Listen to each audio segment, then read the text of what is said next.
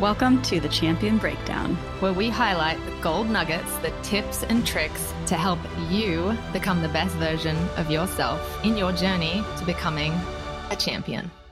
Welcome back, tribe. We are breaking down Steve Caballero. Oh my gosh, April, I think this is going to be one of my favorite episodes of all time. What a wise guy. I know. Do we always say that? I just feel like every time we do these recordings, I am on such a high for like the rest of the week, the rest of the day. Oh, I'm so obsessed with what we're doing with this passion project. So let's break it down. We have seven um, tips for you guys from Steve, and we are so excited to give them to you. Number one is being passionate about your sport and just loving it. And that is the thing that you should focus on more than anything else. And if you're not passionate about it, find something to be passionate about because it is that important. It's to stay passionate about what you're doing. Number two goes without saying, maybe, but he talks about a positive mindset a lot. He said himself, I'm not a complainer. I'm not a whiner. Focus on the good, be positive. Good things will come your way. And people will like you.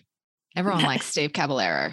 That is so true. Um, number three, work hard. I love how we talked about how important it is to work hard and things are not just going to be given to you. If you want it, you have to work for it. So you got to go out and get it. Number four, don't be afraid of failure. I feel like most champions that come on here talk about that, that most of what they do is failure and just almost welcome it, realize that's it and keep going. Yep. Love it. Number five, life is not fair. And this was such a big lesson that he repeated throughout his interview. And I loved that he really just said, you know, once you realize that, you're not going to be worrying about comparing yourself to other people. You're just going to be grateful for what you have and focus on that and not be being feeling like you need to worry about like, why do they have something that you don't? Just be grateful for what you have and take advantage of it. And you're going to be able to make the best out of it because of it.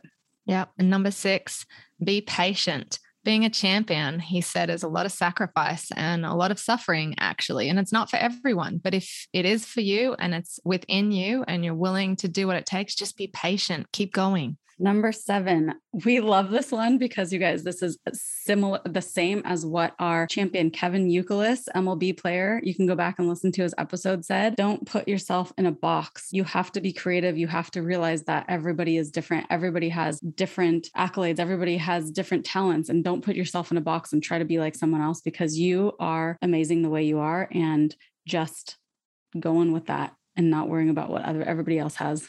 Number eight, be kind. I hope you listened all the way through to this episode because Steve Caballero dropped some gold nuggets right at the end and he left us with that message.